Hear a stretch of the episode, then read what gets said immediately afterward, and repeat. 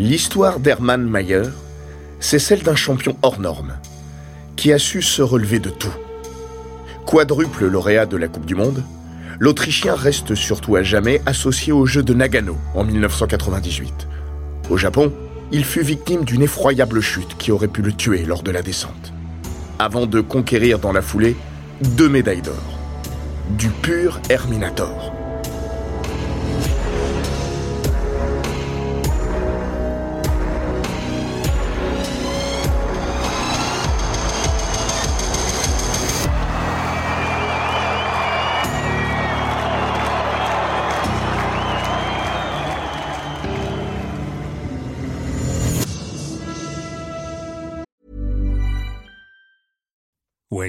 Make decisions for your company, you look for the no brainers. And if you have a lot of mailing to do, stamps.com is the ultimate no brainer. It streamlines your processes to make your business more efficient, which makes you less busy. Mail checks, invoices, legal documents, and everything you need to keep your business running with stamps.com. Seamlessly connect with every major marketplace and shopping cart. Schedule package pickups and see your cheapest and fastest shipping options from different carriers. With rates up to 89% off USPS and UPS rates. And with the Stamps.com mobile app, you can take care of mailing and shipping wherever you are. Make the same no brainer decision as over 1 million other businesses with Stamps.com. Sign up with Code PROGRAM for a four week trial, plus free postage and a free digital scale. No long term commitments or contracts. That's Stamps.com. Code Program.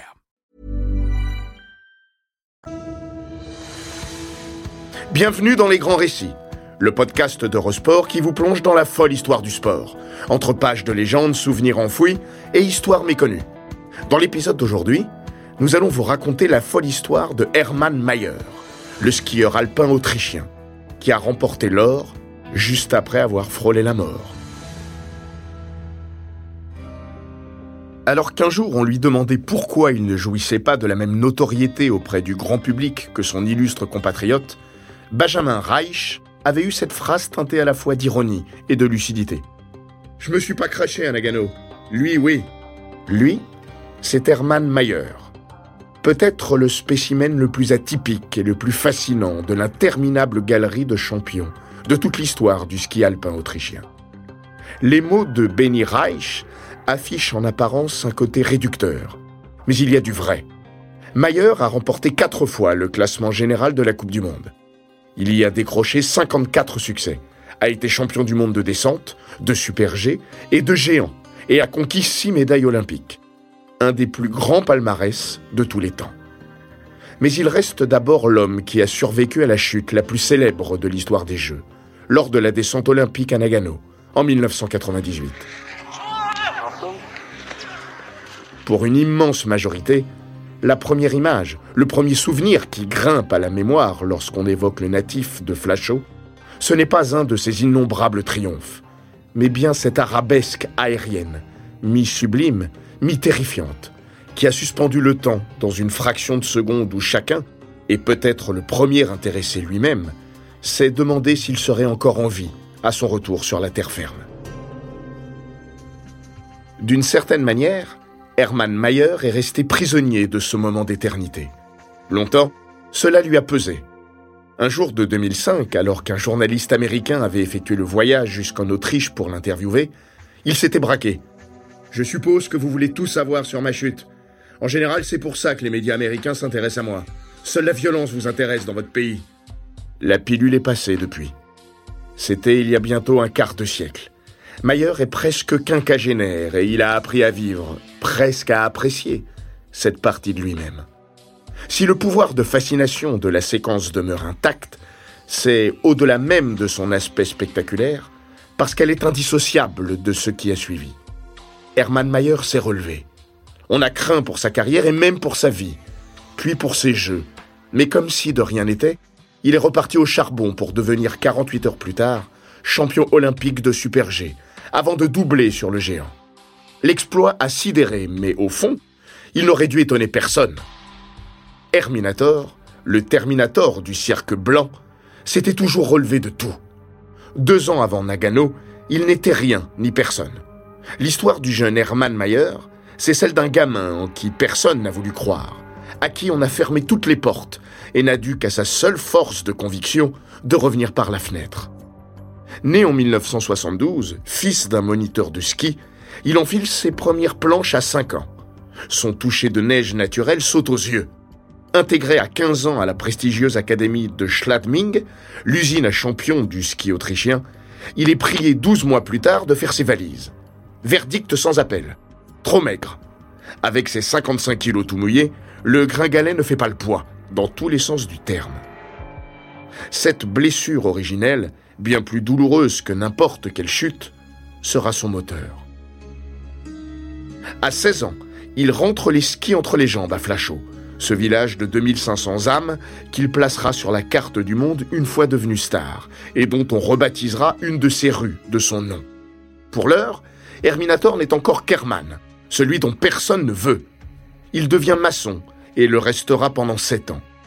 Il commence à y sculpter ce corps qui, un jour, impressionnera tant, mais ne perd jamais de vue le ski.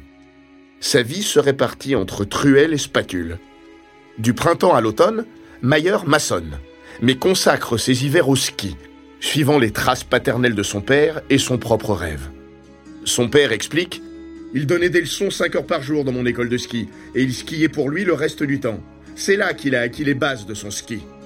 À 20 ans, le voilà devenu une terreur à Flachot, où aucune compétition amateur ne lui échappe. Mais la grande équipe d'Autriche, elle, demeure insensible à ses charmes. Les places étaient chères et les responsables pensaient que j'étais désormais trop vieux, qu'il valait mieux miser sur des plus jeunes que moi. Alors j'ai traversé toute l'Autriche pour faire des compétitions. J'ai gagné au Tyrol, en Carinthie, à Salzbourg. La fédération a commencé à ne plus envoyer ses meilleurs skieurs contre moi. Ils voulaient éviter qu'ils se confrontent à moi. Ces résultats m'ont donné une grande confiance en moi. En réalité, dès 17-18 ans, alors que je progressais beaucoup, j'étais d'une certaine manière convaincu que je deviendrais un grand champion. Je progressais étape par étape. Tout ce qui lui manque, c'est une chance à saisir. Son passage en force jusqu'au sommet va s'effectuer en deux temps. Au printemps 1995, la fédération autrichienne consent à lui accorder un strapontin pour les championnats nationaux. Mayer a été pistonné par Alex Renner, qui régit les affaires locales du ski à Salzbourg. Aligné dans le Super G, il patiente en haut de la piste. Mayer raconte Je suis parti avec le tout dernier dossard, le 141. C'est vous dire si personne ne faisait attention à moi. Mais j'ai fini 15e. Et pour la première fois, les dirigeants de l'équipe d'Autriche ont commencé à me reconnaître.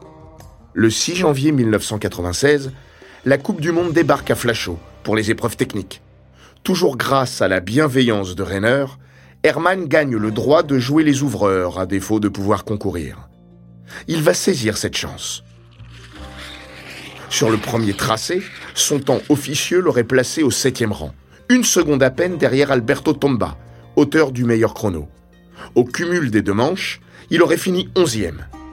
Cette fois, il a tapé pour de bon dans l'œil de ses dirigeants. Dès lors, tout va aller très vite. Quelques semaines de Coupe d'Europe, puis ses premiers pas et ses premiers points en Coupe du Monde dès le mois de février. L'hiver suivant, il intègre la grande équipe d'Autriche. Une première campagne plutôt discrète, mais ponctuée d'un premier coup d'éclat.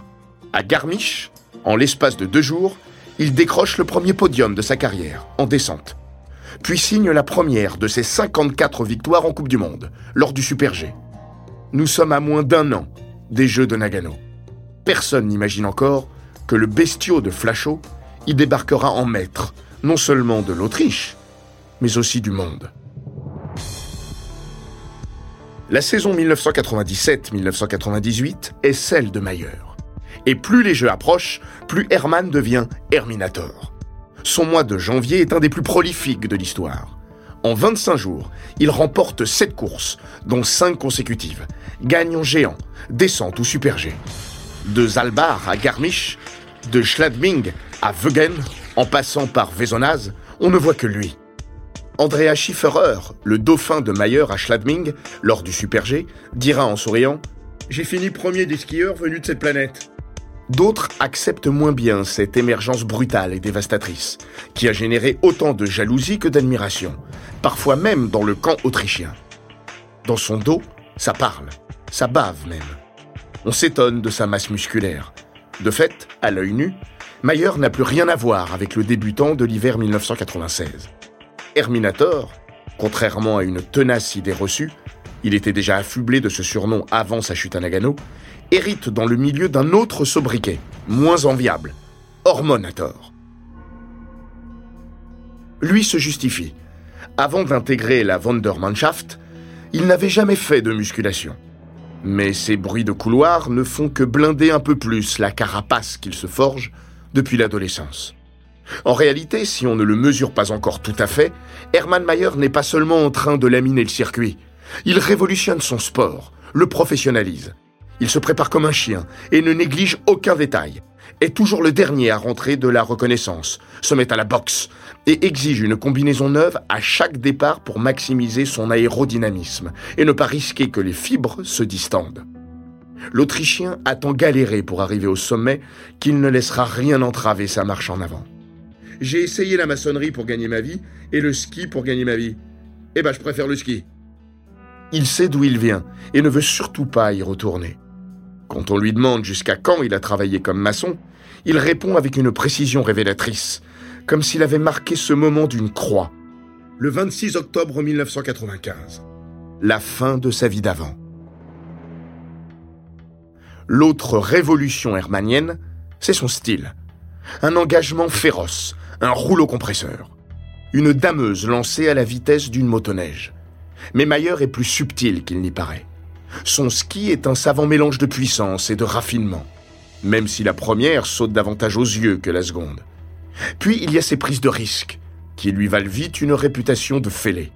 Là encore, la caricature accompagne l'apparence. Franck Picard, l'ancien champion olympique français, avait expliqué dans les colonnes de l'équipe On le fait passer pour un casse-cou complètement givré, mais c'est un peu plus compliqué que ça.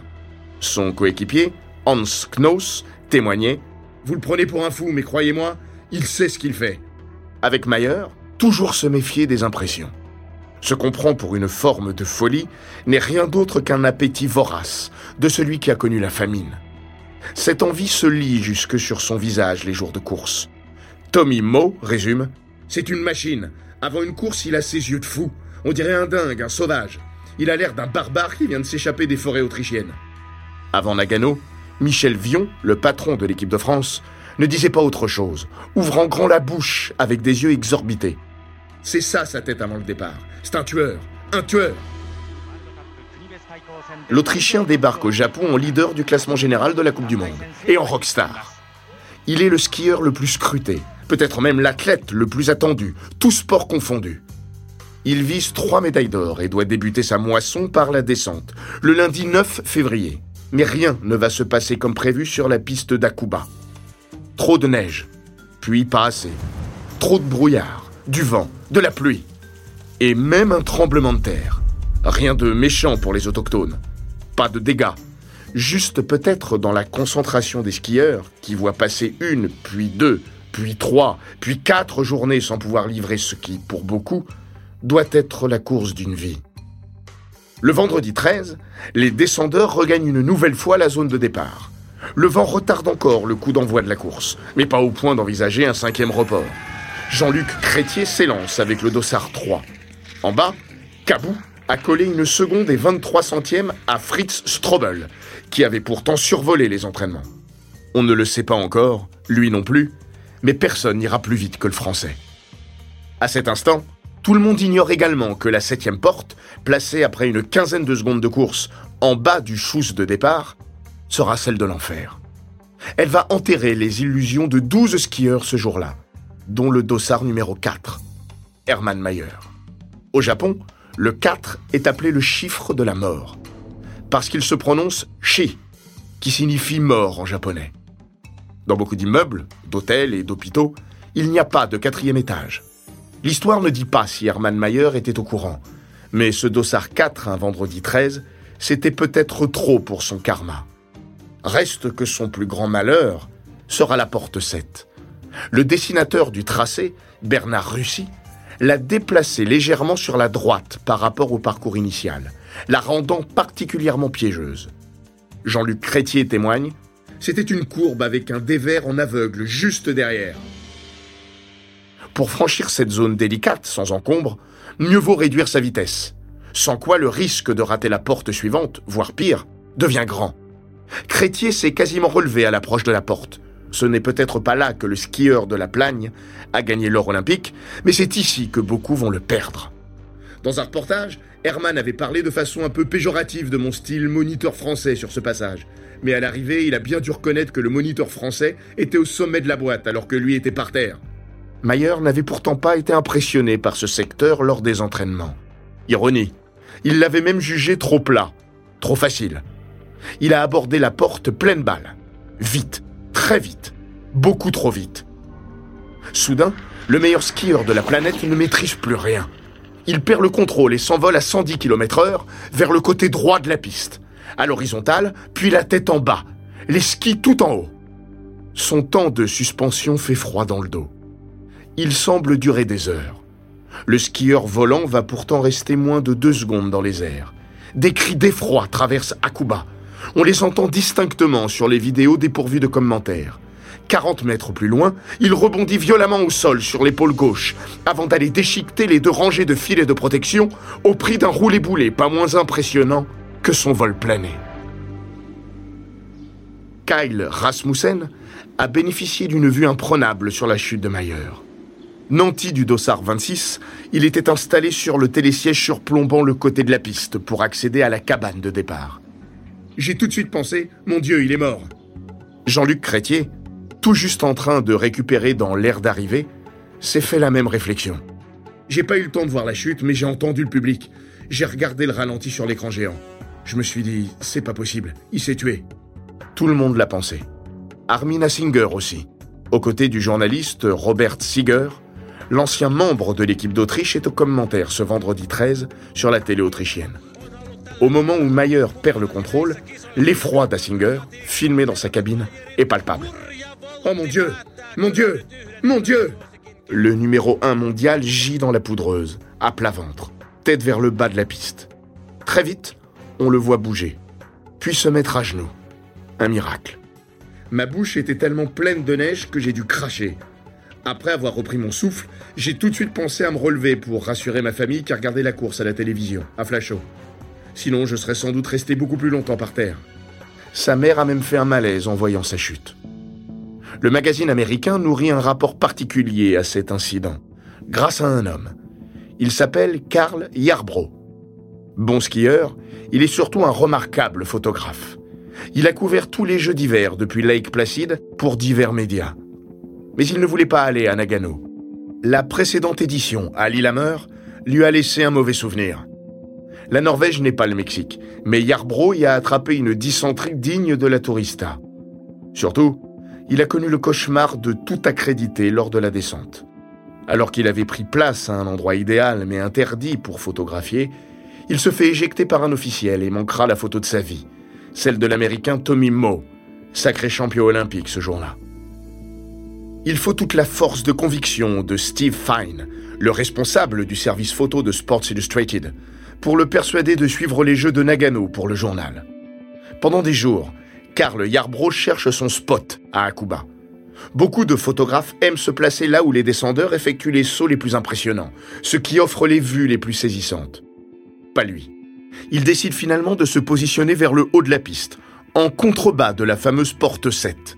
Du génie, de l'instinct ou un simple coup de chance, peu importe. Il est là quand Hermann Mayer décolle.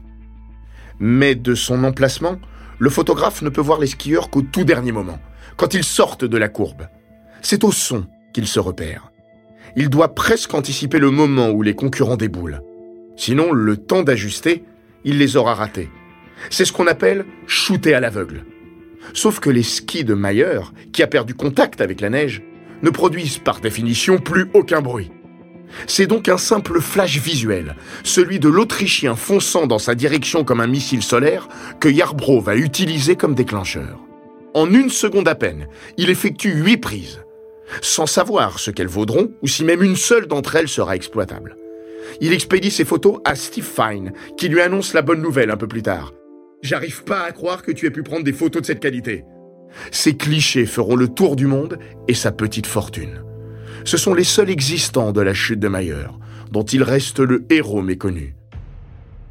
La première question que tout le monde se pose, c'est comment Hermann Mayer peut-il être encore en un seul morceau? Chacun est soulagé mais stupéfait de le voir se redresser aussi vite et intact.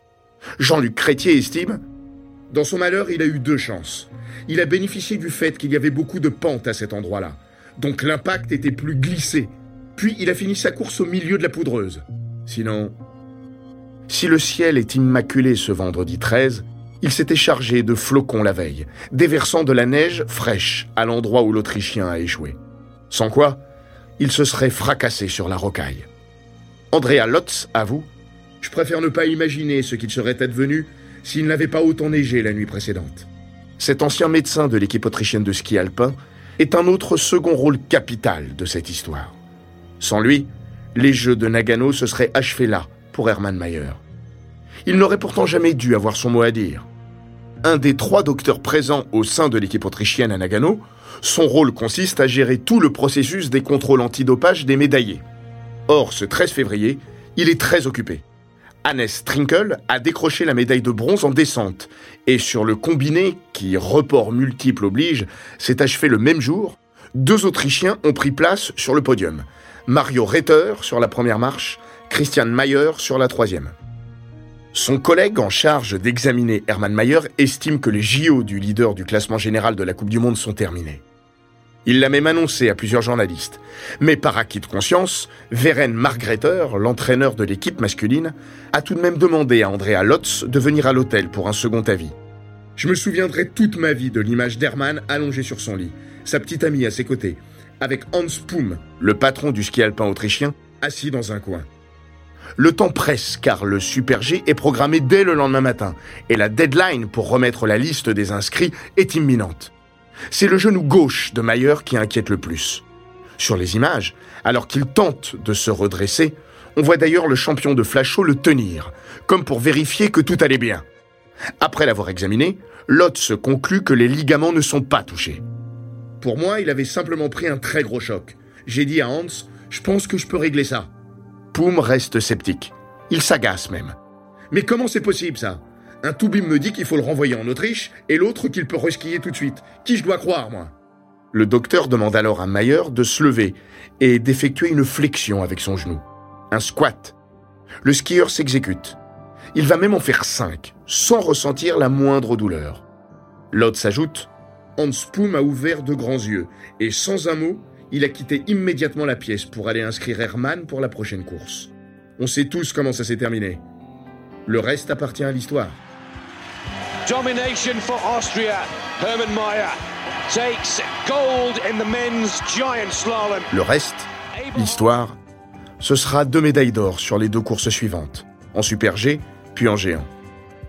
Le sort, sous la forme d'une nouvelle dégradation des conditions climatiques, lui a donné un petit coup de pouce en repoussant de 48 heures le Super G. Juste le temps suffisant pour permettre à son genou de dégonfler et de se livrer presque à fond. Mais quel ressort psychologique fallait-il pour se remettre non pas d'une chute, mais de la chute, la Sturz, comme disent les Autrichiens? Même ceux qui le connaissent le mieux sont sidérés, comme Hans Knoss. Hermann est incroyable. Je sais ce que ça signifie de chuter comme ça ça vous marque profondément dans la tête et vous ne pouvez normalement pas vous donner à fond derrière. Mais Herman a une telle confiance en lui. Deux jours après le crash, je lui ai parlé et il était redevenu le bon vieil Herman. Remporter deux médailles d'or au jeu constitue un exploit monumental. Mais accomplir cette performance après le scénario de la descente en a sublimé la portée. Plus prosaïquement, Hermann Mayer est surtout fier d'avoir gagné intelligemment. Mon genou allait mieux aujourd'hui, mais j'étais pas à 100%. Avant de m'élancer, je me suis dit reste calme, utilise ta tête. Je n'ai vraiment attaqué comme j'ai l'habitude de le faire que sur la partie basse de la piste. Mais une chose l'agace. On l'interroge davantage sur sa folle cabriole trois jours plus tôt que sur le premier titre olympique de sa carrière. Il trouve la force d'en rire. Je suis arrivé trop vite dans la courbe. Puis j'ai décollé et là je me suis dit Oh, c'est moins confortable que sur United Airlines. Mais s'il fait bonne figure, tout ça le chagrine. Cette médaille d'or, c'est son plus grand accomplissement. S'il a 25 ans, il est encore très neuf sur le circuit, et la pression était colossale au vu de son début d'hiver. Franchement, je préférerais être célèbre pour mes deux médailles d'or olympiques que pour ma chute spectaculaire. Reste que l'un ne va pas sans l'autre. Sa chute est devenue légendaire, précisément parce que ce champion à la volonté hors du commun a trouvé les ressources mentales suffisantes pour l'évacuer de son esprit et décrocher ses deux médailles d'or dans la foulée. Mais à l'inverse, cette double couronne olympique n'aurait aujourd'hui pas la même amplitude si elle n'avait été précédée de ce dramatique incident, qui a finalement servi sa propre légende. John Garnsey, membre du jury à Nagano, et également président du comité d'organisation des mondiaux de Veil en 1999, expliquait D'une certaine manière, c'est la meilleure chose qui lui soit arrivée. S'il avait gagné deux ou trois médailles d'or sans la chute, il serait un très grand champion autrichien parmi d'autres dans l'histoire des Jeux. Qui se souvient d'ailleurs que quatre ans plus tôt, l'Allemand Markus Wassmeyer avait réussi exactement le même doublé à Lillehammer Presque personne. Après cette pièce en trois actes, au cours de laquelle il n'aura rien manqué, du presque drame au happy end, la légende de Herminator s'ancre pour de bon dans le livre d'or du ski alpin et de celui des Jeux. Sa notoriété s'étend encore à la faveur de l'onde de choc olympique. Jay Leno l'invite au Tonight Show sur NBC en compagnie de son illustre compatriote Arnold Schwarzenegger, alias le Terminator. Coca-Cola et IBM lui font les yeux doux. Jamais un skieur alpin n'avait été aussi bankable. Mayer aurait pu quitter le Japon les pieds devant. Il rentre au pays en héros. Quelques semaines plus tard, il conquiert le gros globe de cristal. L'Autriche attendait une victoire au classement général de la Coupe du Monde chez les hommes depuis Karl Schrenz en 1970. Et c'est ce type, cet ancien maçon en qui personne n'avait voulu croire pendant des années, qui est venu replacer la Grande Autriche au sommet de la montagne. Le même Schranz avait lancé quelques minutes avant le départ du Super G de Nagano nous allons vraiment savoir quel skieur et quel champion est Hermann Mayer après sa chute. C'est peu dire que la réponse aura levé les derniers doutes.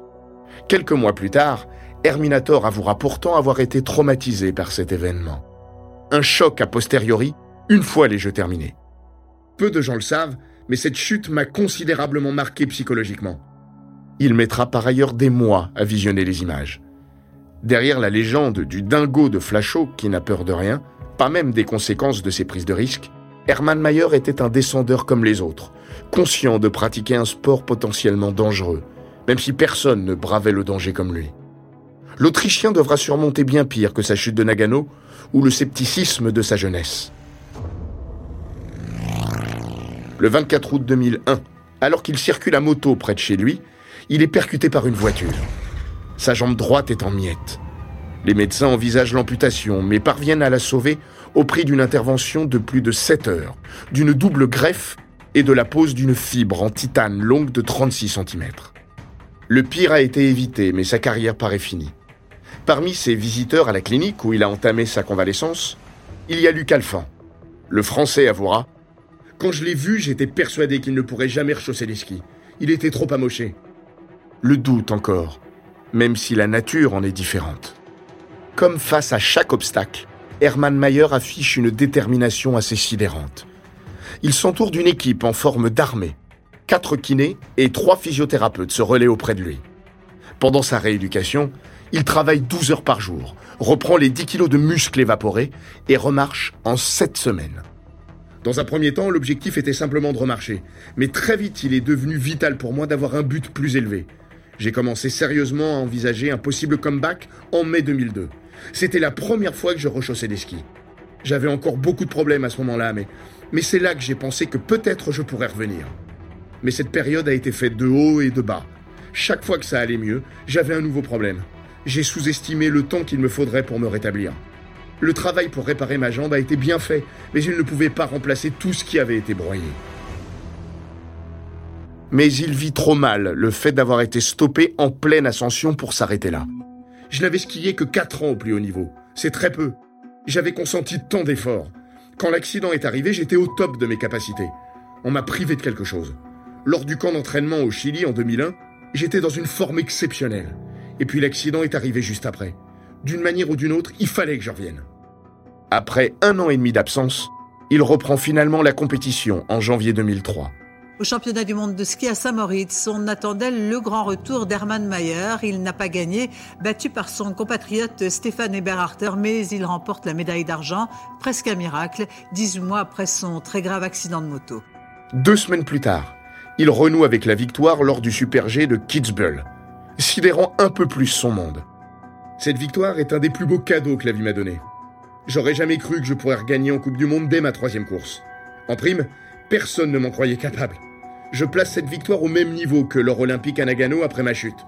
Peut-être même plus haut encore, parce que j'ai été si salement amoché après mon accident que j'aurais pu ne pas remarcher. Je me sens privilégié. Plus fou encore, il va parvenir à regagner le classement général de la Coupe du Monde en 2004. Selon Jean-Luc Crétier, il a une histoire plus que particulière. Il y a des hauts et des bas dans son parcours. J'ai énormément de respect et beaucoup de sympathie pour ce que le skieur et l'homme ont traversé. Après, ça restait un Autrichien, Hermann. Il était un peu brut de décoffrage, et c'était plus facile de nouer des liens avec les Latins pour nous. Mais énorme respect pour lui.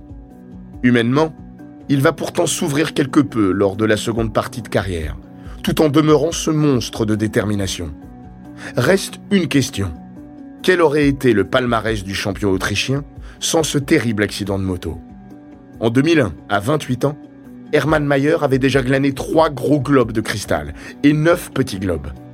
Il était au sommet de son écrasante domination. Il décrochera la 54e et dernière victoire de sa carrière en Coupe du Monde en 2009, à 36 ans passés. Mais en 2001, il en comptait déjà 41. L'essentiel se niche toutefois ailleurs, dans ce destin cent fois contrarié, et dans la manière dont il a encore et toujours cassé la gueule à ses obstacles, ses accidents, cette absence de confiance placée en lui.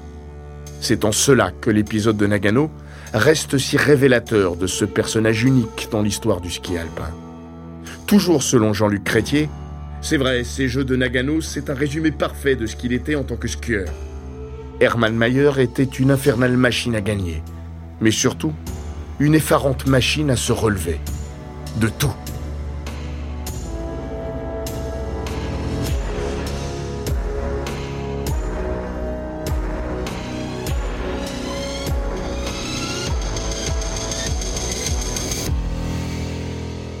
Cet épisode des grands récits d'Eurosport a été écrit par Laurent Vergne.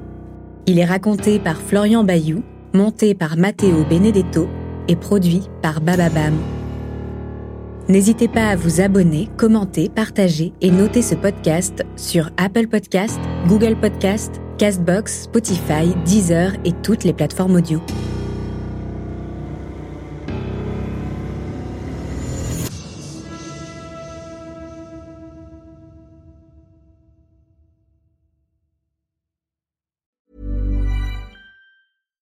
When you make decisions for your company, you look for the no-brainers. And if you have a lot of mailing to do, stamps.com is the ultimate no-brainer. It streamlines your processes to make your business more efficient, which makes you less busy. Mail checks, invoices, legal documents, and everything you need to keep your business running with stamps.com.